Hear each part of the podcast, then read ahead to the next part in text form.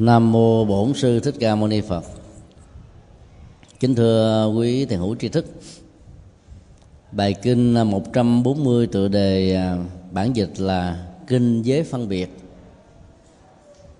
Hiểu nôm na là phân tích về à, các yếu tố triết lý về kinh à, vượt xa khỏi nội dung của tựa đề, ở chỗ là dựa vào việc phân tích các yếu tố để giúp cho hành giả tách ly thái độ chấp thủ vào chúng. Và làm được điều đó, hành giả được gọi là đã vượt qua được pháp chấp. Ai chiến thắng được pháp chấp, đồng nghĩa đang có cơ hội tháo gỡ được ngã chấp. Hoàn tất việc giải phóng pháp chấp và ngã chấp hành giả được gọi là người thông dong trong cuộc đời. Đây là số ít trong các kinh à, thuộc về à, văn học Bali nói về chiều sâu à, của việc giải phóng chấp thủ. Và do vậy mức độ cảm nhận của nó đó cũng à, hết sức là tinh vi. Cho nên à, khi tiếp nhận tác phẩm này, thì tôi hy vọng rằng là quý phật tử sẽ rút ra được cho chính mình một vài kỹ năng nho nhỏ để tháo gỡ những chấp thủ về những gì chúng ta đang sống, đang có, đang xung quanh mình phần à, đầu của bài kinh mô tả về à, sự thị sát của đức phật. Một cách rất là có dụng ý để xem coi đệ tử của ngài đó thực tập được giáo pháp của ngài dạy bao nhiêu phần trăm. Đức phật giải dạng à, thành một vị tỳ kheo già và lội đến vài trăm cây số để đi từ à, thành à, xá vệ đến à, thành dương xá. Dương xá thuộc về núi linh thú, cách bồ đề đậu tràng không xa. Còn xá vệ đó thì nằm ở gần khu savasti. Mục đích của việc thị sát là để tạo cơ hội cho việc tiếp xúc tình cờ giữa ngài và các đệ tử. Trên cơ sở đó, nó nâng đỡ các đệ tử hơn. Về phương diện kinh nghiệm, đức phật đã đến thành dương xá, mà hầu như là không có vị cao đệ nào, tăng chúng nào, đệ tử tại gia nào được báo biết. Cho nên không ai đã tiếp đón ngài cả và với cái cách à, thị sát như vậy thì đức phật mới có cơ hội đi vào đời sống tâm linh của quần chúng dễ dàng hơn. Đức phật đến à, nhà của thợ gốm à, Bagava và giả vờ là bị lỡ đường, không kịp về tịnh xá, xin tá túc qua đêm. Thì tại đây đó có một vị sa di tên là Bút Khu Sati đang ở gia chủ mới thưa với à, đức phật đang đóng vai trò là vị tỳ kheo già rằng, ở đây đã có một thầy tu rồi. Nếu thầy đã có thể thương lượng với thầy tu kia và hai vị mà không có vấn đề đó thì có thể chia chỗ ở với nhau. Bản thân tôi là một gia chủ rất quan hỷ vì à, một vị à, tu sĩ đến cũng giống như là phật giáng lâm. Đó là diễm phúc của gia đình chúng tôi. Đức phật đã cảm ơn và tới gặp vị uh, sa di uh, trẻ tuổi. Vị sa di đó nói là này hiền hữu đây là chỗ chung cho nên nếu hiền hữu không thấy có vấn đề thì xin mờ ở lại ngủ qua đêm. Đêm hôm đó đức phật không có ngủ. Ngài ngồi thiền gần như là hết ba canh. Và quan sát thì thấy à, vị sa di trẻ tuổi này cũng ngồi thiền. Cũng không ngủ đức phật biết rất rõ rằng là cái năng lực tâm linh của vị này lớn. Do đó à, muốn hóa độ và thấy rất rõ là à, dầu không được hướng dẫn trực tiếp từ mình các vị học trò cũng đã có tiến bộ khá đáng kể trên con đường tâm linh. Đức phật hỏi à, thầy à, của bạn là ai? Bạn hành trì à, với giáo pháp gì? Vị thầy đó bây giờ đang ở đâu? Vị à, sa di trả lời là, thầy của tôi á, tên là sa môn gotama tức là sa môn cồ đàm. Tôi chấp nhận và hành trì theo giáo pháp của người. Tôi không biết là ngài đang ở đâu, nhưng tôi đoán là đang ở tại thành xá vệ, nơi cách đây rất xa. Đức Phật hỏi là, ông đã từng thấy sa môn cô đàm chưa? Tức là thấy mặt của thầy mình hay chưa? Sa di trả lời là tôi chưa từng thấy ngài. Bây giờ nếu có cơ hội diện kiến trước mặt ngài tôi cũng không nhận ra được. Đức Phật nói à, thôi chừng nào gặp thầy của ông thì tính sao còn bây giờ tôi xin à, chia sẻ một vài đạo lý nhỏ. Nếu ông thấy thích hợp á, thì hành trì. Còn không thích hợp thì bỏ qua. Vị à, sa di đó mang lòng biết ơn và thưa rằng là hiện hữu à, xin hãy à, chia sẻ giáo pháp mà thầy đã học được từ à, à, sa môn cồ đàm. Vì ở xa xôi quá tôi không thể đích thân đến cũng không có tiền để đi. Mà đi bộ chắc cũng không có thuận lợi lắm. Cho nên tôi rất biết ơn nếu hiện hữu chia sẻ giáo pháp đó cho tôi nghe.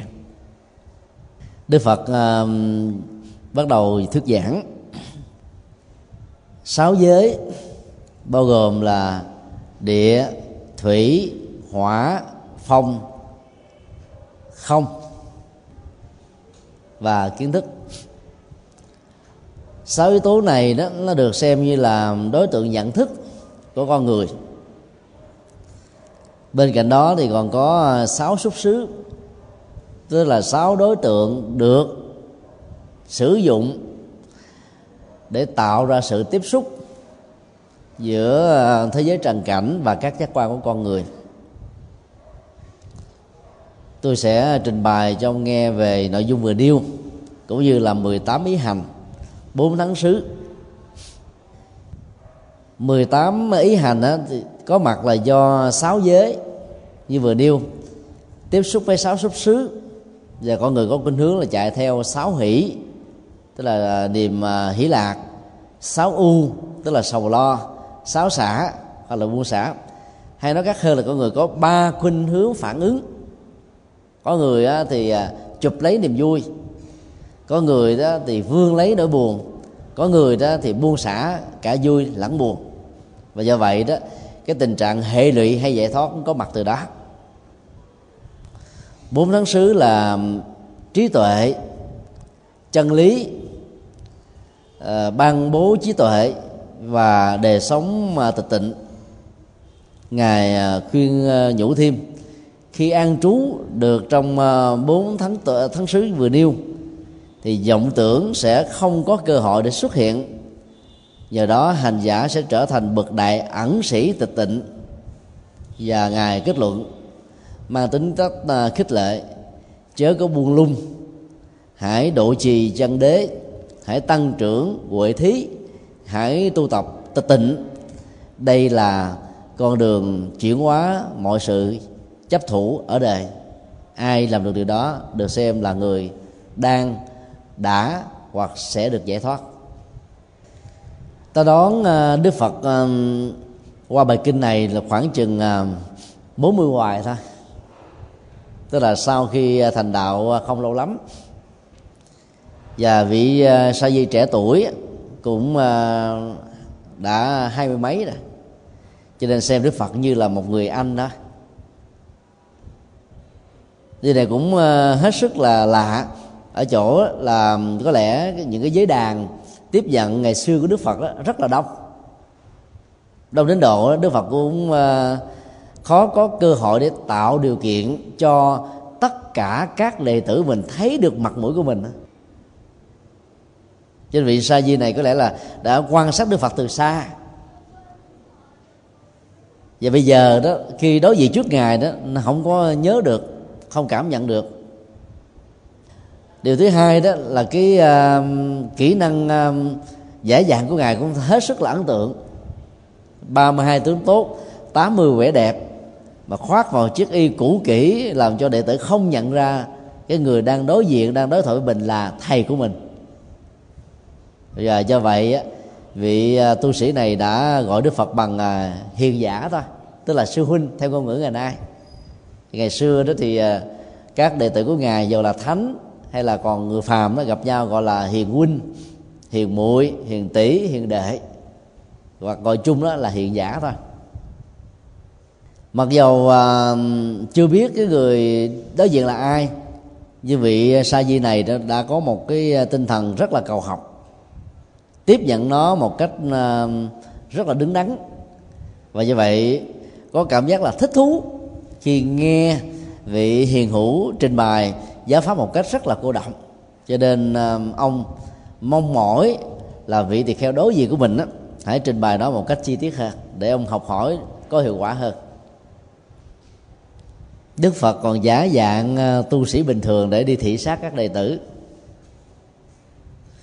các vị vua muốn thấy rõ được rằng là các vị quan ở các huyện, xã đó, có làm đúng kỹ cương pháp nước và chăm lo cho đời sống của dân, thì không nên chỉ đơn thuần là nghe báo cáo, mà phải đi thị sát. Cảm nhận được cái à, khó khăn trong đời sống à, dân gian đó, thì cái việc điều chỉnh luật pháp nó mới có giá trị hiện thực, chứ bằng không đó gần như ờ, ta đặt trên một nền tảng lý tưởng hay là áp đặt thôi. Các vị giáo sư các tiến sĩ các giảng viên các nhà giáo có kinh nghiệm được mời tham gia vào à, ban biên soạn giáo khoa đó cũng phải là những người có kinh nghiệm đã từng đứng lớp. Thì việc thiết kế một chương trình nó không quá xa với cái thực tế tiếp nhận của các học sinh ở các trường lớp còn mình chỉ ờ, nghiên cứu ở trong văn phòng, đưa ra một cái chương trình hết sức là lý tưởng. Thì khi áp dụng ở các trường lớp thì không có hiệu quả. Có lẽ vì sa di này ờ, xuất gia với đức phật ờ, không lâu lắm, cho nên chưa thọ giới tỳ kheo để làm một vị thầy đích thực. Nhưng lại có một cái năng lực chuyên tu. Tối thì người ta ngủ thì vị tỳ kheo này thức và ngồi thiền. Không phải do vì gặp uh, vị tỳ kheo uh, được đức phật giả dạng ngồi thiền mà vị sa di này ngồi thiền theo. Vì cái thói quen của vị sa di này là ngồi thiền và tạo niềm vui trong sự thực tập đó. Tức là cái năng lực tự à, tự tu để đạt được cái sự tự chứng á, là khá cao. Cho nên những người như thế thì không cần phải um, có sự hỗ trợ nhiều của uh, bậc thầy của mình. Nếu tất cả những vị xuất gia theo đức phật hay là theo đạo phật mà có được tinh thần như thế này đó thì việc chứng đắc đạo quả là không mấy khó khăn.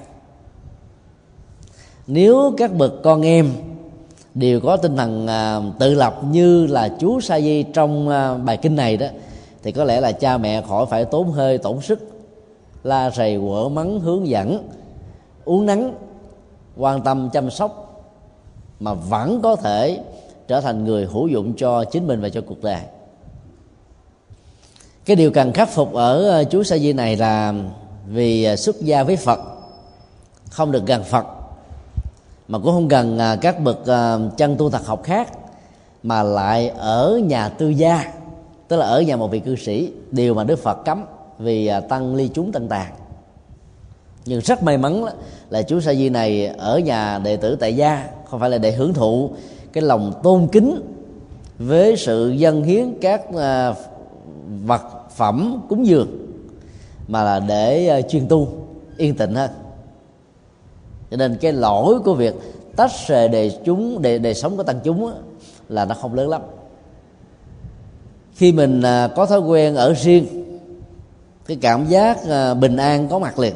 Tại vì không có tiếp xúc với bất cứ một người nào khác quan điểm khác cách thức hành trì khác đời sống với chúng ta. Cho nên ta có cảm giác rất là thông dong nhưng đó chỉ là một ảo giác thôi. Vì ta chưa có va chạm, cho nên chưa có thể đo độ chuẩn xác rằng mình tiến bộ được bao nhiêu. Ngoại trừ sự cọ sát với những người cảnh có mặt. Rất may mắn à, chú sa di này đã gặp được đức phật giả dạng. Chứ nếu mà gặp một à, một thầy tu nào mà đang bị tổn thất tâm bồ đề, đang chán nản muốn rời bỏ đời sống tâm linh mà giao lưu một đêm như thế, sáng mơ chú đó cũng về nhà luôn. Cái việc giao lưu tiếp xúc rất là quan trọng. Là một người xuất gia mà mình rời khỏi chúng, khó có thể thăng tiến được lắm. Bởi vì à, trong đời sống à, tâm linh đó càng có rất nhiều sự hỗ trợ. Và người xuất gia, được gọi là xuất gia là vì rời khỏi đời sống gia đình. Chứ còn nếu mình à, cạo đầu rồi vẫn ở nhà, gọi là người xuất gia, thì cái đó nó không đúng. Với luật Phật dạy, không đúng tinh thần chánh pháp và cũng không có giá trị được nhiều cho nên, đôi lúc trải qua năm, mười năm dài chục năm tu tập mà sự tiến bộ chẳng được là bao, là vì thế.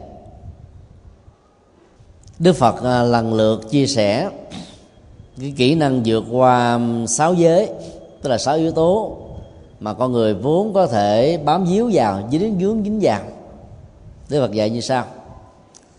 Địa giới tức là yếu tố chắc rắn đó, có hai thứ đó là nội giới và ngoại địa giới. Nội địa giới là những gì thuộc về nội thân bao gồm tất cả những chất rắn thô phù có thể sờ mó được tiếp xúc được cảm nhận được và là đối tượng bị chấp thủ của con người. Ngoại địa giới thì bao gồm tất cả các loại hình vật chất các hình thái với các màu sắc, hình thù, vóc dáng khác nhau. Và đây cũng chính là đối tượng nếu không biết thì rơi vào sự chấp thủ. Các giới còn lại như là thủy, hỏa, phong, không, kiến đều có nội và ngoại. Nội thị giới bao gồm tất cả các chất rỗng trong thân. Máu mũ mồ hôi, nước giải, nước tiểu, vân vân còn à, ngoại thủy giới thì bao gồm hơi nước, mây, mưa, ao hồ sông rạch biển và cái độ ẩm thấp. Nội quả giới chính là thân nhiệt, có thể à, nóng và lạnh khác nhau, ảnh hưởng hoặc là phản hồi lại với cái khí hậu bên ngoài, hoặc là nó có tính chất thiêu cháy hay là tạo ra cái tiến trình tuần hoàn và tiêu hóa trong cơ thể. Nội phong giới bao gồm là sự lưu động của ờ, các tế bào trên toàn thân, hoặc là sự lưu động của ờ, các chi phần của cơ thể, và bao gồm luôn cả ờ, hơi thở, ra và vào. Nội hư không giới bao gồm là các lỗ lỗ tai lỗ mũi, lỗ chân lông, lỗ khóe mắt và tất cả những lỗ còn lại. Các khoảng trống, các khoảng cách giữa các chi phần trong cơ thể.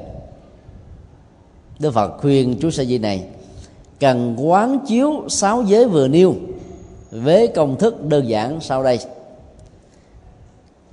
Cái này không phải của tôi, cái này không phải là tôi, cái này không phải tự ngã của tôi nhờ đó, thoát khỏi mọi chấp trước. Phương pháp thực tập vượt qua sự chấp trước rất đơn giản mà hiệu quả rất cao. Từ khi à, xã hội con người được à, định hình với các à, hệ thống luật pháp, thì các vật ta sử dụng bao gồm đất đai, nhà cửa, ruộng vườn và các vật dụng được xem là ngã sở hữu thời gian à, trong quá khứ đó thì à, con người canh tác đến đâu là tính chủ quyền sử dụng đất được thừa nhận đến đó. Khai khẩn quan. Các vật dụng à, chúng ta canh tác mà có được nó trở thành là sở hữu của mình. Và do vậy, cái tính chấp trước vào chúng rất là nhiều. Khi ta chấp vào các ngã sở hữu đó thì bản thân ta, bao gồm mà cơ thể ờ, với sáu yếu tố bên trong tức là vật chất rồi à, à, nước ở trong cơ thể chất rắn chất lưu động và các yếu tố còn lại đó cũng đều có thể ờ, là một trở ngại vật cho chúng ta. Rất nhiều người đã quan trọng quá nó cho nên mỗi khi nó ờ, thay hình đổi dạng chút xíu là ta buồn ta sầu khổ đau. Và đụng nó với những thương tật á, thì sầu khổ lại càng gia tăng. Vì ta có khuynh hướng đồng hóa nó là chính mình. Và đây cái công thức được ra là của tôi. Hoặc là là tôi là tự ngã của tôi. Đẳng thức hóa nó với cái ngã sở hữu hay là chính bản thân mình hay là tự ngã của mình đó đều không phải là giải pháp nói như thế không có nghĩa là ta phủ định cái tính cách pháp luật và sự chịu trách nhiệm của chúng ta. Đối với những gì mà chúng ta đã làm ra đối với những gì mà chúng ta đang đối diện và tiếp xúc. Mà ở đây đó ta làm tất cả có tất cả nhưng không bám dính vào nó. Cho nên khi vô thường đến đó, ta không bị nỗi khổ niềm đau chi phối một cách lâu dài. Và ta mạnh dạng rời bỏ chúng để bắt đầu khởi sự mới. Với những nỗ lực mới phương pháp mới và thành tựu được những cái tương tự thậm chí là nhiều hơn. Khi hai tượng Phật cao nhất ở Afghanistan bị uh, chế độ quân Việt Taliban uh, phá hủy cách đây mấy năm thì uh, chúng tôi có mở một diễn đàn trong trang đạo Phật ngày nay. com rất nhiều uh, khán thính giả đã viết các cái uh, ghi nhận bằng tiếng Anh và bằng tiếng Việt đến uh, mấy trăm cái trong vòng vài ba ngày rồi à, có một ai đó đã ghét những lời nhận xét này cho nên đã cài virus vào khi mà truy cập đến à, cái trang phản ứng đó đó. Thì à, những hình ảnh bậy bạ lại hiện lên, làm cho chúng tôi đành lòng phải cắt bỏ luôn cái phần ghi nhận các phản ứng của quần chúng về hiện tượng phá hoại của Taliban. Trong đó nó có những cái lời nhận xét như thế này. Đức Phật đã từng dạy mọi sự vật trên đời là vô thường. Thân của ngài được làm bằng ngọc ngà châu báu hay là bất cứ một vật thể gì cũng theo đó nên được hiểu là vô thường. Là người phật tử, khi đối diện với cái vô thường của đức phật, mà bản thân đức phật đã hiểu và chiều dạy cho chúng ta, không có lý do gì vì cái vô thường đó mà ta phải khổ lụy, sầu bi và gieo hận thù đối với những người không hiểu được vô ngã, vô thường và tạo ra sự hủy diệt trên cuộc đời những người khác phản ứng lại cái nhận xét này. Vô thường, mặc dù là thế, nhưng không vì cái chuyện vô thường mà ta phá hoại các giá trị trong sự vô thường. Vì các giá trị đó vẫn có nhiều ý nghĩa cho cuộc đời về phương diện văn hóa, lịch sử, đạo đức và tâm linh. Cho nên lợi dụng mà nhân danh vô thường để phá hoại những giá trị đó là cái người bất bình thường. Lý luận đầu đó là một sự trải nghiệm đời sống uh, vô ngã trên nguyên lý vô thường. Lý luận thứ hai đó là đừng lạm dụng vào vô thường để phá hoại những thứ hoặc là khi mình làm ta đau khổ rồi mình nói thôi vô thường ráng chịu đi. Thì đó là thiếu trách nhiệm đó là vi phạm luật pháp đó là sự biện hộ. Cho nên hãy để cho tiến trình vô thường diễn ra một cách tự nhiên trong sinh giới. Sanh già bệnh chết sanh uh, trụ dị diệt thành trụ quậy không chứ đừng tạo ra một cái cái cưỡng lực hay một cái nghịch lực để tạo cái vô thường của một đối vật, của một con người, của một giá trị nào đó nhanh hơn, ngắn hơn là không nên. Với bồ tát dạy chúng ta một điều, khi um, đứng trước cái cảnh mà một chính thể nào đó trong một giai đoạn lịch sử nào đó hay một con người nào đó phá hoại phật pháp, thì lòng của mình có cảm giác là đau như cắt, như thể là trăm ngàn mũi tên nó đang bắn vào trong xương thịt của mình và nhờ đó ta mới phát chí quyền lớn, không khởi từ niềm sân, nhưng mà từ đại từ đại bi, để chuyển hóa cái nghịch cảnh đó trở thành thanh lương. Nhưng nếu như ta không có được cái tâm niệm này đó, thì à, sự hiểu sai lầm về vô thường làm cho chúng ta thờ ơ trước những cái phá hoại có dụng ý của những tổ chức, của những quốc gia hay là của những chính thể. Vì đó phải hiểu vô thường ở mức độ tích cực hơn những cái nào cần giữ thì ta phải giữ. Chứ phải nó vô thường rồi thì bỏ hết mọi thứ là sai lầm. Bản thân mình khi đối diện trước vô thường phải thực tập rằng là nó không phải là của tôi không phải là tôi không phải là tự ngã của tôi để ta không bị dướng dính. Và do vậy không kéo theo các phản ứng uh, tiêu cực về phẩm cảm xúc về thái độ về hành vi. Địa giới nhiều trong cơ thể sẽ làm cho người đó bị mập và phát sinh rất nhiều bệnh. Thiếu địa giới nhiều trong cơ thể sẽ làm cho nó bị à, gây mòn và suy nhược cơ thể, dẫn đến suy nhược thần kinh, tuổi thọ giảm. Tương tự, sự dư thừa thủy giới hay là thiếu nó, quả giới, rồi hư không giới cũng đều dẫn đến những tình trạng bất bình thường. Cho nên hiểu được điều này đó khi bất cứ một sự cố nào diễn ra, không vừa ý, ta cũng đừng vì thế mà chấp phủ, vì làm như vậy khổ đau sẽ có mặt với chúng ta. Thực tập như thế thì vượt qua được sự chấp trước về sáu giới. Sau đó, đức phật đã dạy kỹ năng chuyển hóa cảm xúc. Nguyên nhân như sau. Khi thức được trong sạch, ta sẽ biết được một số việc. Thức tri được hạnh phúc khổ đau và trung tính huấn luyện bản thân mình để cho tâm được lắng động đó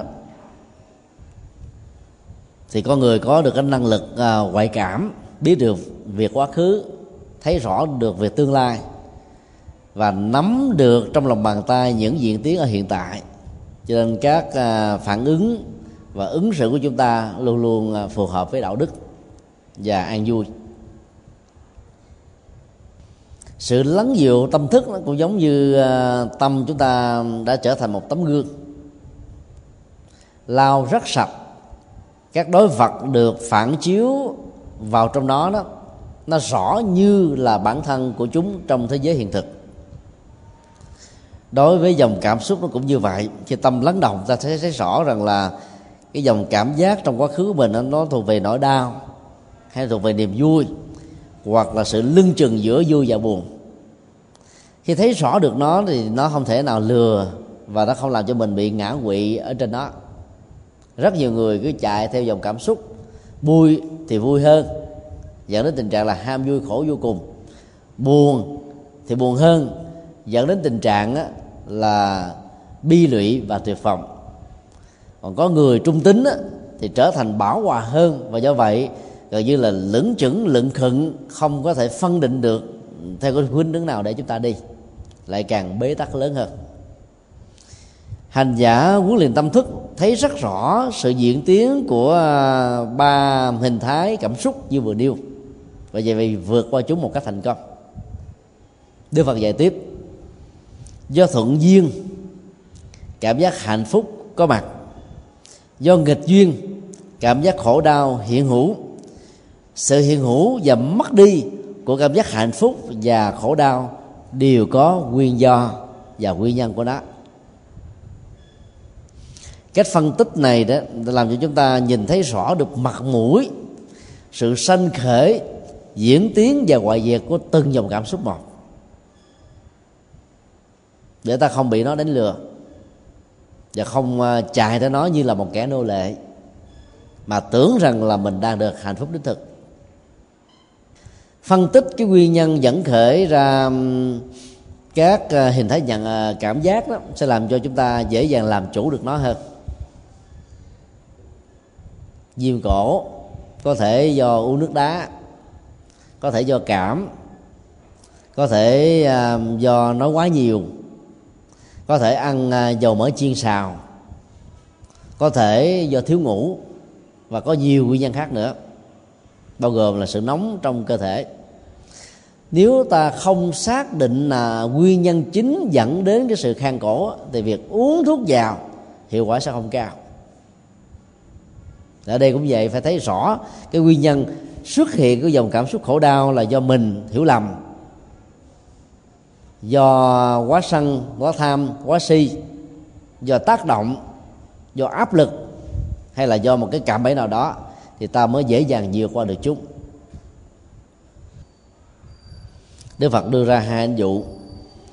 Như hai que cây, khi cọ sát với nhau sẽ tạo ra sức nóng. Tiếp tục sự cọ sát, sức nóng sẽ tạo thành lửa. Tách rời hai que cây, sức nóng mất đi, lửa không có mặt. Ý đức phật muốn nói là không có một dòng cảm xúc nào giàu hạnh phúc khổ đau hay trung tính mà tự nhiên có ngẫu nhiên có. Do thượng đế an bài hay áp đặt mà nó có những cái nguyên do giống như là cây cọ sát với nhau mà phát sinh ra lửa. Cái tiến trình à, phát sinh ra lửa nhanh hay chậm nhiều hay ít đó, nó lệ thuộc vào bản chất của chủng loại cây. Rồi cái sự khô hay là ướt của cây này nhiều hay là ít. Cái lực cọ sát mài dù lẫn nhau có nhiều hay không gió có quá mạnh hay là sự yên tĩnh cũng góp phần tạo ra sự bén lửa trong sự cọ sát này. Tất cả các yếu tố vừa nêu được gọi là nguyên do. Cho nên khi phân tích đánh giá cái gì mà bỏ qua yếu tố duyên á, là một sự sai lầm lớn. Ở đây đức phật nói cảm xúc của con người cũng như thế giống như hai cây cọ sát với nhau mà tạo ra lửa vậy. Ảnh dụ thứ hai như người thợ vàng, sửa soạn lò đúc. Đốt lửa, đặt vàng trong lò. Thổi lửa nhiều lần, làm cho lửa cháy lớn, nóng. Sau đó, khi thấy đã đủ tuổi, thì mới tưới nước lên trên các vật đang được luyện. Khi thấy vàng sáng sủa, không còn các tạp chất, thì người thợ vàng mới sử dụng để làm các trang sức phẩm ở trên cổ, trên tay trên tưng và trên cơ thể nói chung.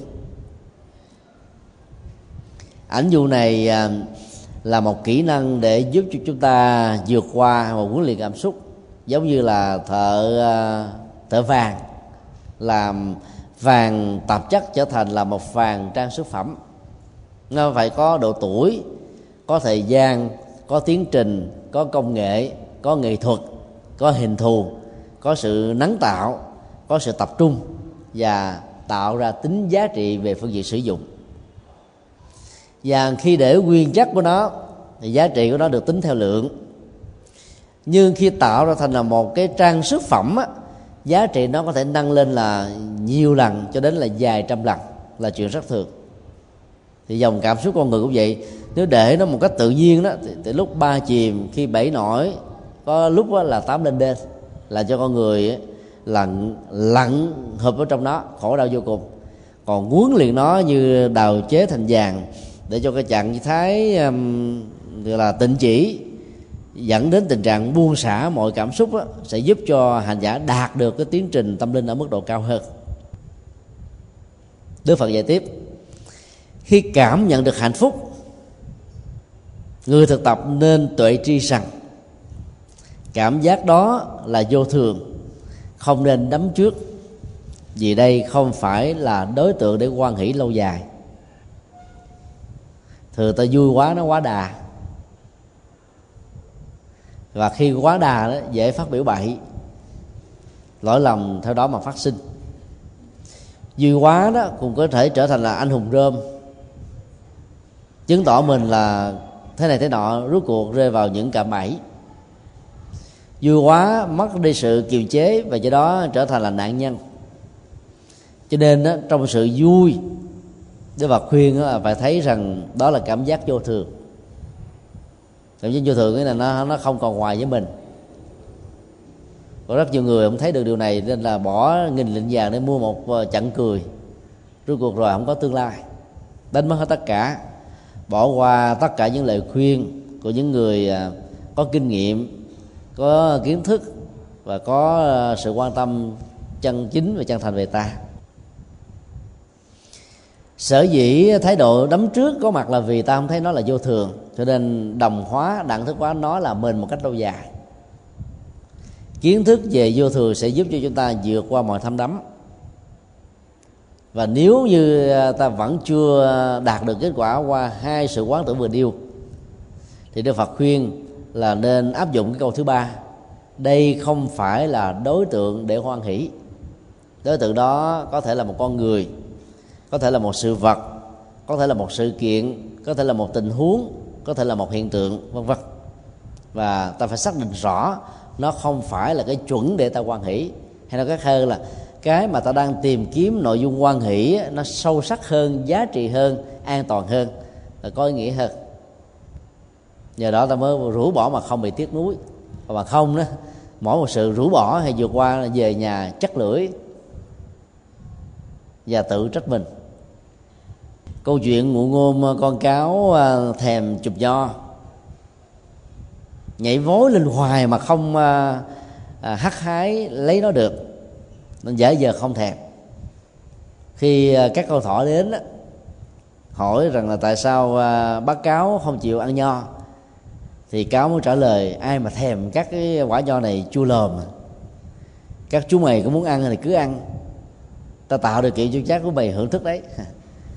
Nói xong nhưng mà trong trong trong miệng á, nước giải chảy ra rất là nhiều. Sự tiếc nuối làm cho chú cáo cảm thấy rất là khó chịu. Muốn ăn thưởng thức không được. Tỏ vẻ như là không cần. Ai rơi vào tầm tâm trạng như thế là chấp thủ ở mức độ nhiều hơn còn ở đây đức phật dạy khác. Thế mình biết là cái đối tượng để mà mình hướng tâm cho sự quan hệ có mặt á, nó cao hơn chứ nó không phải là thấp kém như thế này. Mà trong kinh, đặc biệt là cái bài kinh à, 139 à, của tuần trước học đó đó là các hỷ lạc thấp kém, không có giá trị, cho nên không đáng để à, chúng ta quá bận tâm. Đối với dòng mà cảm xúc khổ đau, đức phật phân tích. Khi cảm nhận một khổ đau do mình người thân người thương hoàn cảnh gây ra. Người ấy nên tuệ tri rằng cảm giác này là vô thường không nên đắm trước. Đây không phải là đối tượng để dướng dính vào. Trong nỗi đau ta hiếm khi thấy nó là vô thường lắm. Bởi vì nó trực tiếp ảnh hưởng đến uh, niềm vui hạnh phúc sở hữu tài sản gia tài, sự nghiệp thanh danh của ta. Và mỗi một cái mất mát đó nó để lại rất nhiều sự tiếc nuối. Cho nên mắt ta bị mờ, tâm ta bị mù quáng và không thấy rằng là chúng vốn là vô thường.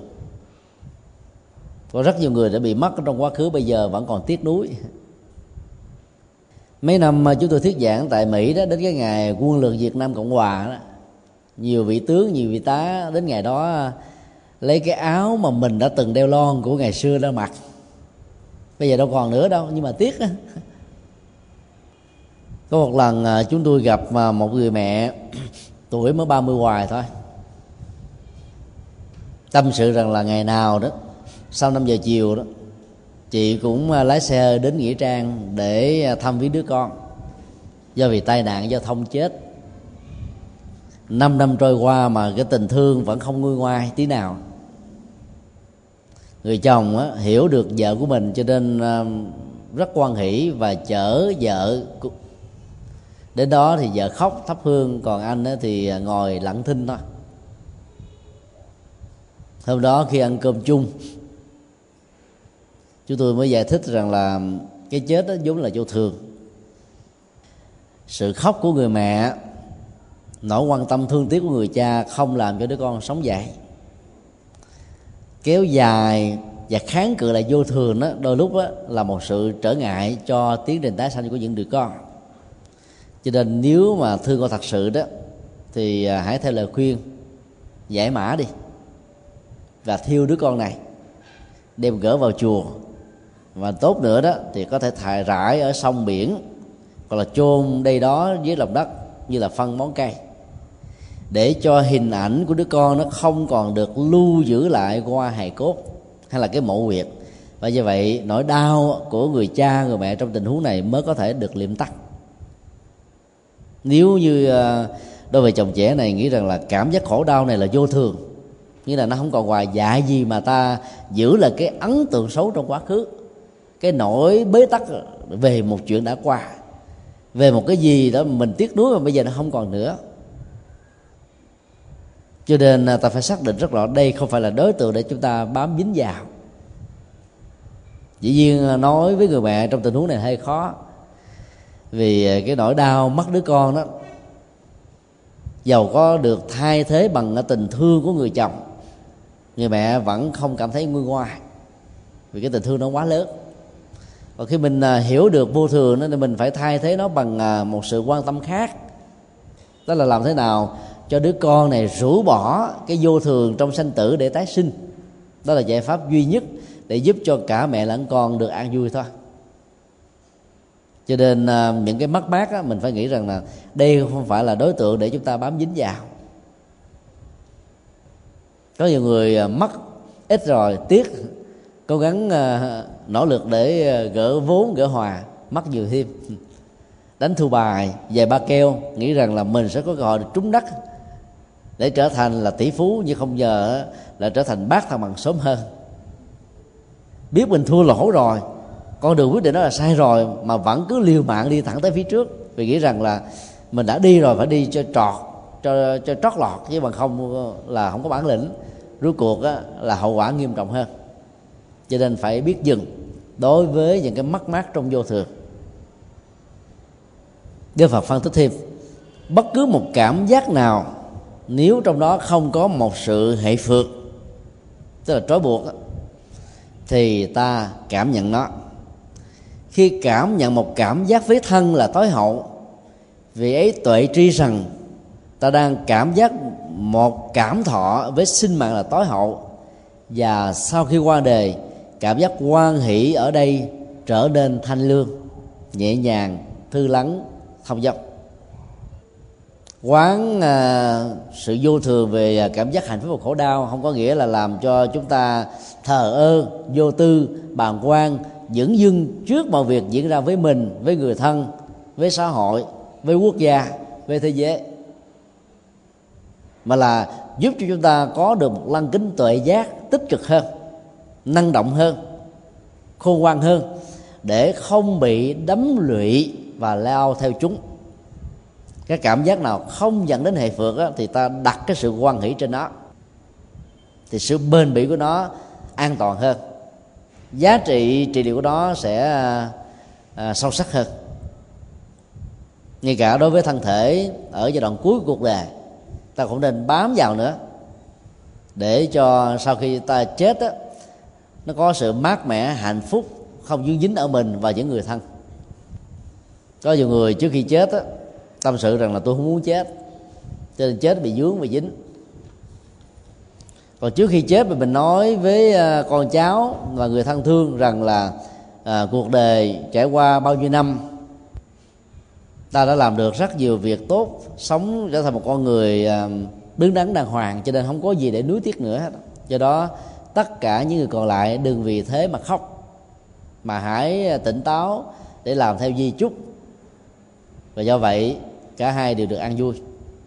Ai làm được như thế là tự cứu mình và cứu những người thân còn lại. Còn mình đau khổ nhiều quá đó, thì nó cũng gây một cái cộng hưởng đau khổ cho cho tha nhân. Mà đây là những người thân là điều không nên. Đức Phật đưa ra một ảnh dụ. Như ngọn đèn cháy nhờ vào dầu và tim. Khi à, hết dầu và tim bị à, ngắn lại mà không có các dương liệu thác thay thế vào, thì ngọn lửa từ đèn dầu này sẽ bị tắt dần và đến tắt hẳn. Ta hãy quan sát cái đời sống ờ, của cơ thể với ờ, tuổi thọ hay là thọ trên cuộc đời này cũng thế. Tuổi thọ hay là nghiệp hoặc là bao gồm cả hai. Phân định cho chúng ta sống ờ, bao nhiêu năm trên cuộc đời mà dân gian thường gọi là cái số phận đạo phật thì không chấp nhận số phận. Vì ở đây đức phật còn đưa ra là nhiên liệu khác thay thế. Hết dầu ta có thể châm, châm thêm dầu mới. Hết tim ta có thể mua cái sợi dây khác để gắn thế vào tim. Thậm chí là không có đèn dầu à, thắp sáng từ à, dầu và tim ta có thể có đèn pin. Thế đèn pin bằng à, đèn à, à, ắc quy. Thế đèn ắc quy bằng đèn tiếp đèn tròn hay là bằng đèn nhiên liệu mặt trời ta có hàng loạt các phương tiện thay thế khác để có thể kéo dài thêm sức sống. Chứ đừng nên tin rằng là số phận đến đó là chết là chết thôi. Rất nhiều người vì mê tín như vậy cho nên chết trước khi nghiệp kết thúc à, tuổi thọ đã đến lớp uh, chấm hết. Nhờ quán chiếu và cái tính duyên khởi của dầu và tim đèn mà chúng ta thấy rõ được mạng sống của con người trên cuộc đời này nó trải qua tiến trình vô thường cũng như thế cho nên đi đối diện trước cái chết đó, ta không phải à, quá sầu đau, bi lụy, tuyệt vọng như là những người không có sự thực tập. Đức Phật dạy thêm, xả như một sự buông còn lại sẽ trở nên thanh tịnh, nhu nhuyến dễ uống nắng và chói sáng tâm thức ta. An trú vào không vô biên, thức vô biên, vô sở hữu xứ và phi tự phi phi tự xứ có thể làm cho ta bị chấp thủ vào chúng trong một thời gian dài. Xả như thế trở thành là một pháp hữu vi. Đây là một cái à, đoạn văn à, rất có nhiều sâu về tâm linh. Và là một cái kinh nghiệm để chúng ta thực tập. Đức phật đã gián tiếp phê phán à, bốn phương pháp thiền của ngoại đạo. Tức là quán tưởng cái không trở nên là một sự ờ, phổ quát, quá phủ trùm khắp vũ trụ này. Để khi vô thường tan tốc hay là những biến cố diễn ra trong cuộc đời, ta cảm thấy tâm mình nó trở nên tỉnh bơ. Cái này như là một cái ờ, cái cảm giác ờ, gọi là, tê liệt hóa hay là gây mê hóa, gây tê hóa để cho cảm giác nó không có nữa. Nghĩ là mọi thứ nó đều không hết. Do nỗi đau nó bớt đi. Thì cái phương pháp giảm đau này nó chỉ có hiệu nghiệm trong giai đoạn ta còn quán tưởng đến nó nhưng nó trở nên là vô hiệu lực khi mà sự quán tưởng này đã không còn tiếp tục được thực tập. Tương tự việc quán tưởng thế giới này là thức tồn tại khắp mọi nơi mỗi chốt hay là không gian là à, vô sở hữu xứ rồi phi tự phi, phi tượng xứ. Vay mượn một cái gì đó trong một giai đoạn để buông tất cả mọi thứ còn lại thì ta tạm đạt được cái trạng thái xả nhưng cái xả này nó không phải là cái xả tự nhiên. Và do đó sự buông chấp trước á, chỉ có tính cách tạm thời hay là giảm đau. Cho nên nó không giải quyết được vấn đề lâu. Và đức phật đã lưu ý chúng ta là rất nhiều người bị dướng dính vào chúng trong một thời gian dài. Cho nên á, bản chất của xả như vừa nêu trở thành một pháp hữu vi tức là nó có tính điều kiện và do vậy nó bị vô thường tan biến rất là nhanh hay nói cái khác là không nên vay mượn chúng để à, điều trị những nỗi khổ niềm đau, mà phải rõ bản chất vô thường là một quy luật để chúng ta vượt qua nó, khắc phục nó, chiến thắng nó một cách dễ dàng. Đức phật phân tích tiếp, thực tập thói quen không tác thành, không suy tưởng đến hữu và phi hữu, hành giả sẽ không chấp thủ bất cứ một vật gì trên đời. Nhờ đó không có sự chấp thủ nào có thể quấy rối được tâm hành giả. Hạnh giả tự chứng được niết bàn và tuệ tri rằng sanh đã tận, phạm hành đã thành việc nên làm đã làm không còn trở lại trạng thái sanh tử nữa. Thói quen của chúng ta là tác thành mọi thứ tạo dựng hình dung tưởng tượng. Và do vậy đó nó làm cho chúng ta bị suy tưởng đến cái có hoặc là cái không có cho nên à, không dướng đâu này thì bị kẹt đầu kia. Không dính quá khứ đó thì bị kẹt ở hiện tại. Mua hiện tại thì lao theo tương lai. Và do vậy đó cái sự bế tắc đó, luôn luôn nó có mặt ở chỗ này hay là chỗ đó. Còn không tác thành không tạo nghiệp mới không suy tưởng giả định mà dựa trên cái chủ nghĩa hiện thực thấy rõ chúng như đang là thì sự chấp trước đó, nó sẽ được rũ bỏ một cách là khá nhanh. Và do vậy sự tu chứng à, theo đó mà có mặt. Đức Phật kết luận. Nếu một hành giả nào thực tập và có được kết quả thành tựu như trên, thì được gọi là thành tựu trí tuệ tối thắng. Thành tựu được trí tuệ thánh không có gì hơn. Nghĩa là có được tuệ giác, đoạn tận mọi khổ đau. Sự giải thoát này có mặt là nhờ an trú vào chân đế, cho nên không còn bị bất cứ cái gì có thể làm dao động được chân đế cái là chân lý um, do thực tập chứng đắc mà có. Sau khi uh, phân tích về việc chuyển hóa dòng cảm xúc, đức phật uh, tiếp tục phân tích về nghệ thuật chuyển hóa vọng tưởng. Vọng tưởng là các tưởng tượng, loại si, quy nạp, diễn dịch, tổng hợp không phù hợp với thế giới hiện thực, không dựa trên nền tảng của như lý tác ý không có gốc rễ của tuệ giác. Cho nên mọi kết luận tạo ra các phán đoán và ứng xử của con người luôn luôn rơi vào tình trạng tình trạng là hư vọng hay là sai lầm. Đức Phật dạy, bất cứ cái gì có thể dẫn đến sự hư vọng thì đều thuộc về hư vọng. Hay là khác là, chân lý thì không có nửa về. Không có cái à, hơi tròn tròn hơi vuông vuông hơi cong cong tròn phải là tròn một trăm phần trăm, vuông phải là góc vuông, và ở mỗi cạnh là 90 độ. Còn hơi hơi, được hiểu không phải là chính nó. Do đó, tất cả những cái gần đúng, gần giống, là mường tượng, gần như là đều thuộc về hư vọng so với bản chất của thế giới hiện thực. Đức Phật giải tiếp, cái gì không thể đưa đến hy vọng cái đó thuộc về chân đế tức là chân lý muôn đời. Đức Phật nói chẳng hạn như niết bàn ai đạt được trạng thái thanh tịnh tâm này đó thì không còn trở lại phàm phu nữa. Cho nên con đường à, à, hóa sanh đó, sau khi qua đời đó nó lệ thuộc vào sự phát nguyện và tùy duyên để tiếp tục độ sinh ở những nơi à, có duyên và cần đến à, sự đóng góp này ai đạt được như thế thì được gọi là thành tựu. Tối thắng trí tuệ. Như vậy là vượt qua trạng thái hư vọng, có giá trị tâm linh rất cao. Thì đó phải có kiến thức Phật pháp, phải có kinh nghiệm hành trì, phải có người hướng dẫn và phải có con đường đi rõ ràng thì kết quả vượt qua tất cả mọi sự hư vọng mới cao. Rất nhiều người à, cứ ứng xử với cái thói quen người phàm của mình. Không chịu đọc kinh điển, cho nên không biết đức phật dạy điều a, điều b, điều c. Cho nên là ai làm sai khác ý với mình mình đều so là tà quỷ còn chỉ có mình là chân lý, là chân đế thôi. Ứng xử như thế là rơi vào cái à, vọng tưởng rất cao, rất nguy hiểm.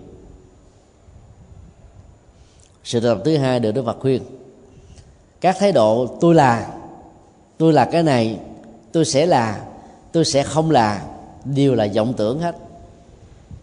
Đây là một à, nhận thức rất là sâu sắc.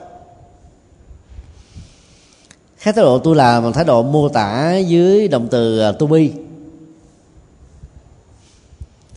và nó đặt ra một cái à, đẳng thức quá cái vế thứ nhất á, là chủ từ nhân xưng ngôi thứ nhất chính là tôi tức là người đang à, phát biểu đang diễn đạt đang cảm nhận đang so sánh đang đánh giá với tân ngữ là toàn bộ nội dung được hiểu là đồng với cái chủ từ nhân sinh ngôi thứ nhất. Mà trên thực tế đó về phương diện hiện thực đó, thì tân ngữ không thể là chủ ngữ. Cho nên việc đánh đồng này về phương diện nhân phạm là sai lầm về phương diện hiện thực lại càng sai nhiều hơn. Ví dụ à, tôi đưa ra một cái câu hôm nay tôi rất hạnh phúc. Hôm nay là trạng ngữ chỉ về thời gian tôi là người đang phát biểu. Rất hạnh phúc là tăng ngữ, nó nói về cái dòng cảm xúc. Nhưng ta sẽ rơi vào sự sai lầm nếu ta nói là cái cảm xúc hạnh phúc này là chính tôi, cái là người đang phát biểu. Bởi vì ngoài cái cảm giác hạnh phúc ra, cái tôi đó còn có cảm giác khổ đau, cảm giác trung tính. Và dòng cảm xúc hạnh phúc khổ đau này, nó thay đổi với cái thời gian hôm nay. Nó có thể khác với ngày hôm qua, nó khác với cái ngày sắp tới, nó khác với giờ trước, giờ sau cho nên mọi phán đoán tôi là đều có vấn đề. Bởi vì cái thời gian trôi chảy không dừng. Cho nên cái tôi là trong một mối chốt thời gian nào đó từng tự sẽ được vượt qua. Và do vậy, nó không ứng khớp với ờ, thế giới hiện thực. Đó là một triết lý ờ, nhận thức rất là có chiều sâu. Ai cảm nhận và thực tập được như thế là được xem là đang nỗ lực vượt qua vọng tưởng. Tôi là nếu ta áp dụng cái vế tăng ngữ thứ hai tôi là số một thì nỗi khổ niềm đau cho cống cao ngõ mạng cài ca, tôi chẳng là cái gì hết theo nghĩa tiêu cực tức là khinh thường chính bản thân mình cho nên không phát huy được các năng lực vốn có thì cái sự tuyệt vọng sẽ làm người đó chết sớm hơn hoặc là sống ương chết dở. Thì hầu như là các cái phán đoán tôi là như vậy đều có vấn đề. Nếu không ở phương diện này thì cũng ở phương diện khác thôi tôi sẽ là là thì à, tương lai, là thì tiếp diễn. Tôi là còn không chấp nhận được, vẫn được xem và liệt vào một phạm trù hư vọng, thì tôi sẽ là lại càng khó có thể xác định được tính tương thích với hiện thực. Vì không ai đảm bảo, lý do rất đơn giản là duyên trong tương lai nó thay đổi, cũng giống như là những cái đang diễn ra ở hiện tại vậy. Có nhiều người đặt ra giả thiết, nếu tôi à, sống được 80 năm. Thì tôi sẽ biến cái nhà này trở thành là ngôi chùa. Và tôi sẽ trở thành là một người tu. Tôi sẽ là người tu trong tương lai nếu tôi từ 80 tuổi và, và biến ngôi nhà thành cái chùa. Cái tính điều kiện ở nay nó được à, xếp lốp bằng những dấu chấm. Lắp vào cái khoảng trống của những dấu chấm này đó là tính điều kiện đạt được tính điều kiện này thì mới kéo theo tính điều kiện khác và chấm dứt hay là không thành tựu một điều kiện nào đó được hiểu là toàn bộ cái mắt xích điều kiện đó bị kết thúc cho nên các phán đoán, tôi sẽ là cái gì đó trong tương lai, không có gì để ờ, chúng ta phải ờ, bận tâm nhiều à. cứ là chính mình ở hiện tại đi, thì trong tương lai sẽ nằm trong lòng bàn tay của chúng ta ở hiện tại ta cho nên ta đỡ mất các cái năng lượng kỳ vọng hy vọng tưởng tượng ảo tưởng. Mà trên thực tế nó không có à, nền tảng của hiện thực thì chẳng ra cái trò trống gì. Đó là điều mà chúng ta có thể học được từ bản kinh này. Tương tự đức phật dạy các thái độ tôi sẽ có sắc tức là nhan sắc hình thù vóc dáng như thế này như thế kia hoặc những phán đoán. Tôi sẽ không có sắc nghĩa là à, nhan sắc tôi sẽ bị à, hao mòn hư tàn, sức khỏe tôi ngày càng bị giảm sút, tóc xanh đen sẽ trở thành là bạc màu, nước da trắng bóng sẽ trở thành là nám hay là bị nhăn nho, rồi chân, mỏi, dối, gùng gói gói dùng, vân vân. Tất cả những phán đoán trong tương lai về sắc hay là những cái mơ tưởng sắc sẽ hiện tại như thế này thế nọ đều được xem là hư vọng. Tương tự tôi sẽ có tưởng tôi sẽ không có tưởng đều được liệt vào và vọng tưởng hết. Đức Phật kết luận rằng, bất cứ cái gì là vọng tưởng đều được gọi là bệnh. Vốn có thể được sánh vú giống như cục bú trên cơ thể. Và Đức Phật nói, nếu không mổ cái cục bú này ra đó, thì ta sẽ bị chết. Ngày xưa thì chưa có chứng bệnh ung thư, nhưng bú là một cái à, đe dọa về cái chết. Ngày nay ta định danh nó là à, đối với bú dữ mà có thể dẫn đến ung thư đó là cái nguy hiểm cho tính mạng. Vọng tưởng là cái bú và là ung thư sự sống của chúng ta. Nên nào có vọng tưởng thì đây đó có khổ đau có suy luận có ước đoán có võ đoán có những phán đoán sai lầm. Vì do vậy luôn luôn làm cho chúng ta bị tách rời khỏi à, chân lý và khỏi thế giới hiện thực. Cho nên phải giải phẫu các cục búa, vọng tưởng càng sớm càng tốt. Đức phật tiếp tục so sánh. Vọng tưởng cũng giống như là mũi tên, ghim vào trong cơ thể và kết thúc sự sống của chúng ta. Nơi nào có vọng tưởng, nơi đó có khổ đau nhiều lắm. Trong mối quan hệ à, xã hội, trong vợ chồng, trong tình thân, vọng tưởng sai lầm cho hai người phải xa cách nhau. Người a nói chuyện b. Nhưng mà cái người nghe là hiểu là chuyện d. Người ta đang nói chuyện chung chung, là không ám chỉ đối tượng nào. Ấy thế mà người nhạy cảm là hiểu rằng đang phê bình tôi, chỉ trích tôi, khinh thường tôi, cho nên nó phiền não, khổ đau, dằn xé tâm can và hiềm hận cái người mà mình cho rằng đang ám chỉ mình. Những người nhạy cảm như thế thì đời sống vọng tưởng đó là càng cao và do vậy, bế tắc nó cũng ờ, rất là nhiều. Nếu không nỗ lực chuyển hóa vọng tưởng đó, thì dần dài vọng tưởng sẽ làm cho người đó bị điên khùng và mất trí. Vượt khỏi mọi vọng tưởng, hành giả được xem là đang tiếp cận với chân đế bằng tuệ giác, tối thượng. Và tiến trình đó được gọi là sự tịch tỉnh. Hành giả theo đó không còn sanh già bệnh chết, không còn dao động vì không còn bất kỳ một hy cầu nào. Hy vọng gì? Mơ tưởng gì? Ở trên cuộc đời này. Đó là tiến trình là chặt đứt nó nỗi khổ niềm đau do vọng tưởng là nguyên nhân khởi sinh, do vọng tưởng mà nó được phát triển, do vọng tưởng mà nó dẫn đến sự kết thúc à, không có cái hậu. Như vậy, bất cứ ai nỗ lực chuyển hóa vọng tưởng về thái độ và nhận thức đều có khả năng tiếp cận với chân lý sống với chân lý và chứng đắc được chân lý. Đó là điều mà đức phật khẳng định trong bài kinh. Sau đó đức phật tiếp tục phân tích những sanh ni tức là những yếu tố tạo ra cái sự có mặt của thế giới uh, chúng sinh đó, vô trí thức tức là không có tự giác. Trước đó của nó đều có thể tạo thành sự hình thành ra vọng tưởng và dòng cảm xúc tiêu cực ta cần phải nỗ lực đoạn tận chúng đến tận gốc rễ, giống như là chặt cái ngọn của cây ta la. Chúng không thể nào tái hiện hữu bằng mầm sống mới thành tựu như thế được gọi là thành tựu với trí tuệ, với thánh tuệ, với sự xả ly, tất cả mọi yếu tố để hình thành lên phiền não. Tương tự, các tham ái, sự phẫn nộ, vô minh cũng đều là những đối tượng để được vượt qua. Ai thực tập thành công thì vọng tưởng không có mặt. Nói một cách khác, theo đức phật đó, vọng tưởng đôi lúc nó phát sinh từ sự chấp trước vào các nguyên nhân dẫn đến sự tái sinh.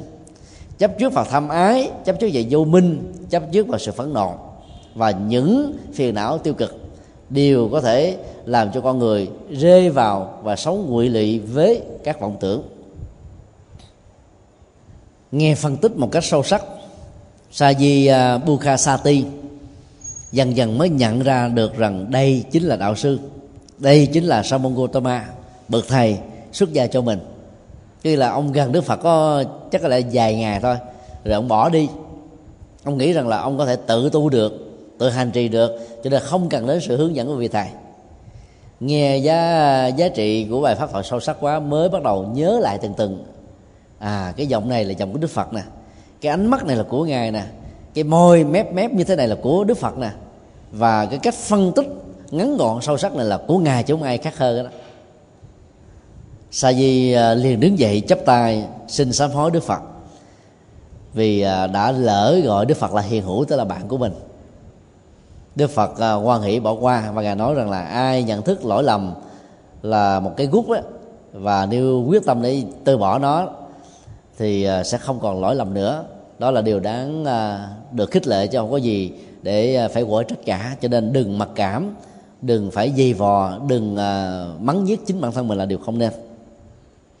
Sa di thỉnh đức phật là xin như lai hãy truyền giới tỳ kheo, tức là giới cụ túc cho con. Con rất là hạnh phúc nếu được ngài quan hỷ điều đó. Đức phật dạy là theo giới luật nếu con chưa có ba y đầy đủ và bình bát để, để sống đời sống à, hành khắc đó thì chưa có thể lãnh thọ gia pháp. Giới luật là cần phải nghiêm túc và phải áp dụng à, đúng tình huống thôi. Thay vì sa di này sống xa đức phật có cái gương à, mặt đạo mạo có tâm hành trì cho nên các vị cư sĩ đó muốn nuôi dưỡng ông ở trong nhà như tạo điều kiện cho một vị tu chân tu được sống tốt đẹp vậy. Cho nên ông đâu cần một cái cái cái cái bát nào để đi hành khắc đâu. Mỗi ngày được gia chủ này nói cơm sẵn cho ăn xuống thế mồ đâu cần đến bình bát làm gì. Thì đức phật khuyên là bây giờ hãy đi tìm bình bát và mai đủ y à, phát nguyện à, thực tập đúng giới luật của nhà phật tức là không tách riêng tăng chúng không rời khỏi chùa không sống ở nhà cư sĩ tại gia thì mới à, được thọ đại giới. Ông à, rất là hoan hỷ bắt đầu mới đi tìm y bác thì trên con đường đi tìm viên bác thì ông bị con bò điên hút chết. Tại đó à, quá sanh về cảnh giới an lạc. Đức phật à, với năng lực tha tâm thông đã phân tích cho tất cả các thầy tỳ kheo sau khi gặp uh, uh, vị sa di này mới trở về lại uh, núi linh thú để thuyết giảng kinh và phân tích rằng là à, ngay sau khi nghe đức phật à, phân tích về cái ờ, cách à, giải phóng các chấp thủ đó thì ông đã hành trì đúng rồi. Cho nên trong tâm không còn bất cứ một chấp thủ nào đã chứng đắc được thánh quả ngay từ đó. Nhưng mà vì theo giới luật đó, thì vẫn phải làm đúng chứ không có trường hợp ngoại lệ. Phải có đầy đủ y bác và phát nguyện ở trong chúng là mới cho ông xuất gia. Thì dù sao cái chết đau lòng này cũng có một niềm an ủi đó là ông không mà tái sanh vào cái cảnh giới thấp mà trở thành trở thành là những bậc thánh. Nói tóm lại um, bài kinh này là một cái nghệ thuật hướng dẫn uh, chúng ta từng bước nhỏ với những kinh nghiệm rất có chiều sâu của đức phật. Vị sa di này uh, có một cái điểm hay đó, dầu uh, biết rằng cái người đối diện của mình đó không phải là đức phật do ngộ nhận, ông vẫn chăm chú nghe với lòng tôn kính giáo pháp, cho nên đã học hỏi hành trì theo từng lời thuyết giảng một rất nhiều người chúng ta à, đặt ra những cái tiêu chí phải là thầy tôi tôi mới nghe còn là sư huynh tôi không nghe sư đệ tôi không nghe những người tu sau tôi tôi không nghe những người đàn em tôi tôi không nghe cho nên mình bỏ lỡ những cơ hội để học được những điều hay. Đức phật giải dạng rất là à, tinh vi cho nên à, đệ tử của ngài đã không nhận ra được ngài là thầy. Ứng xử như là một người bạn đạo thôi mà vẫn có kết quả trong vấn đề à, quá độ được người do đó đó cái chất liệu của giáo pháp đó, không cần khoác lên nó những cái mặt nạ hay là những cái áo khoác ghê gớm vai trò vị thế này để nọ. Nó vẫn có giá trị trị liệu cho con người. Thì đến với Phật pháp thông qua sự hỗ trợ của vị thầy ta phải đến như thế đó nó mới có giá trị. Còn khi à, vị thầy mình có tên tuổi trong giáo hội hay là trong đời cho nên ta đến ta quy ngưỡng như vậy là ta đến vì cái danh của ông thầy ta chứ không phải là đến vì giáo pháp do đó khi cái danh của thầy hết thì ta cũng vẫy tay chào thầy luôn. Ở trong giáo hội tịnh thoảng vẫn có những hiện tượng như thế. Là khi một vị à, hòa thượng nào lãnh đạo giáo hội có nhiều quyền bính á, thì người ta đến y chỉ rất nhiều. Y chỉ để hưởng cái danh của hòa thượng. Y chỉ để gì? Hưởng cái ảnh hưởng của à, vị thầy y chỉ của mình. Nhưng mà khi vị thầy đó về hưu không còn nắm vai trò quan trọng nữa thì số lượng người y chỉ hầu như không có nữa rồi các đệ tử đó cũng lần là dần già không đến thăm viếng gì nữa hết. Thì ta biết như vậy là đây là sự cầu danh chứ không phải là đi tìm thầy để học đạo. Do đó, cái chân lý không nên khoác lên nó những cái chiếc áo khoác hay là những cái chiếc mặt nạ. Tự thân nó có giá trị để thu hút người khác đến với và hướng về. Dân gian à, than giảng, còn thầy, còn tiền, còn bạc, còn đệ tử, hết tiền, hết bạc, hết ông tôi là vì thế chú sa di này không có tâm niệm đó. Ai nói hay thì chú nghe. Ai dạy hay chú hành. Mà chú hành hay chú có kết quả. Chú được giải thoát cho chính bản thân. Còn cái cái nghiệp mà yếu thọ chú là một chuyện khác. Đừng vì thế mà ta nói là vì đức phật trì quản không cho chú thọ với tỳ kheo mà chú phải bị chết. Chứ nếu mà cho chú thọ với tỳ kheo thì chú đâu có đi, đi tìm y bác. Không liều đi bác thì đâu bị con bò bò điên hút chết đâu. Cái nhân duyên của sự sống không thể đổ lỗi cho cái chuyện a, chuyện b, chuyện c được. Và thân mà quyến thuộc của chú cũng không nên vì thế mà buồn. Quy trách nhiệm cho người này, người nọ. Lúc nào cái duyên còn sống, ta sống và ứng xử với tính cách là một người sống. Khi nào cái duyên nó đã kết thúc sự chết có mặt thì ta phải ứng xử như là hiểu được cái nguyên lý vô thường. Như thế ta, trong thuận, trong nghịch, đều có thể được an vui hết. Mà vẫn được xem là người có cam kết lớn với chính mình và với xã hội nói chung chứ tôi suy luận, nếu chú sa di này không tách rời đức phật và thấy rõ cái giới hạn kiến thức của bản thân mình, gần gũi đức phật để nghe ngài thuyết giảng hàng ngày, có lẽ là chú đã chứng đắc sớm hơn và không dẫn đến cái cái kết cục và bi thảm là phải chết như thế đâu.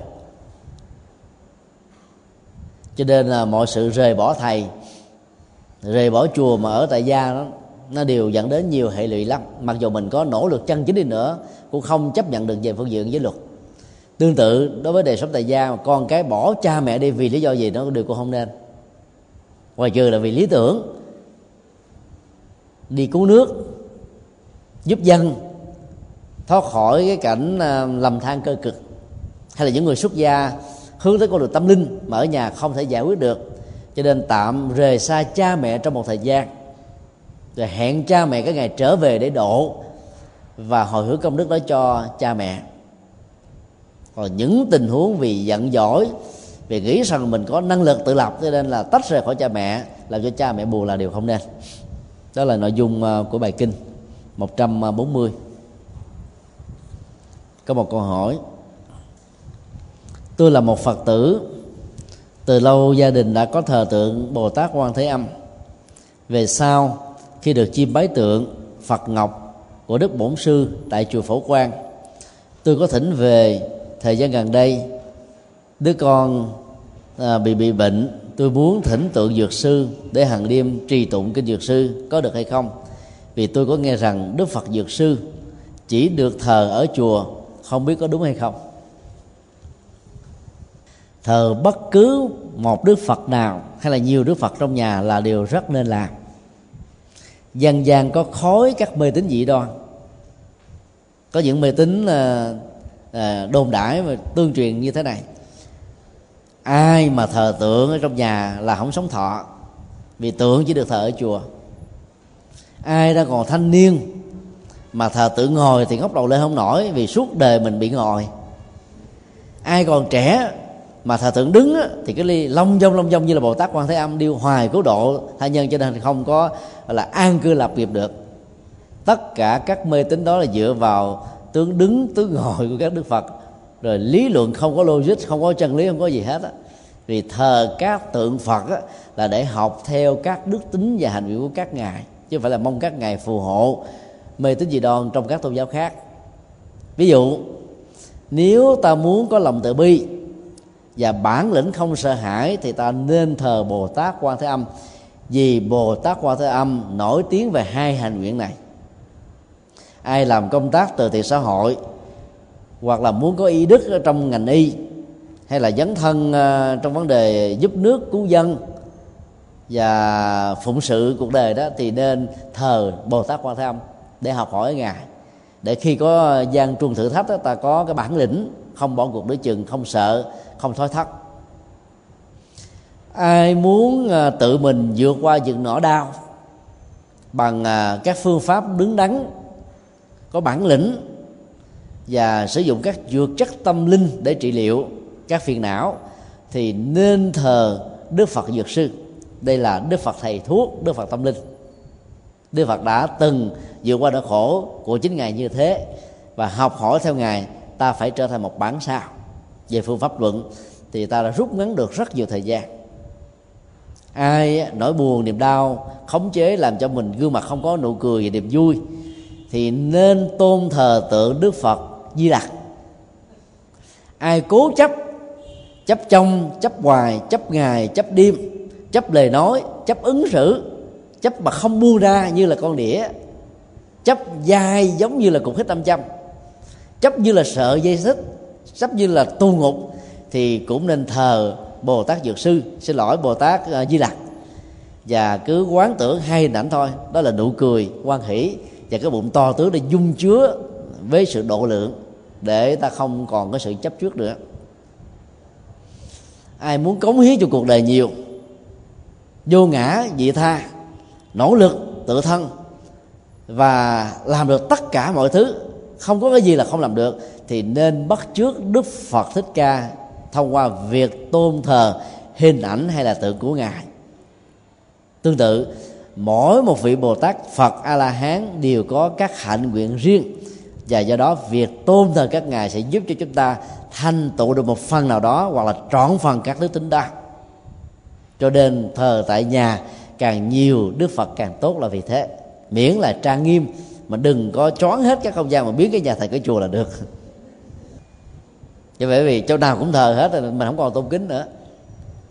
Bàn thờ ở một chỗ độc lập. Ta có thể nhìn thấy, có thể hành trì, bái viếng, cung kính, đảnh lễ và học hỏi theo. Ở nhà bếp cũng để bàn thờ phật. Ở cầu thang cũng dán hình ảnh phật.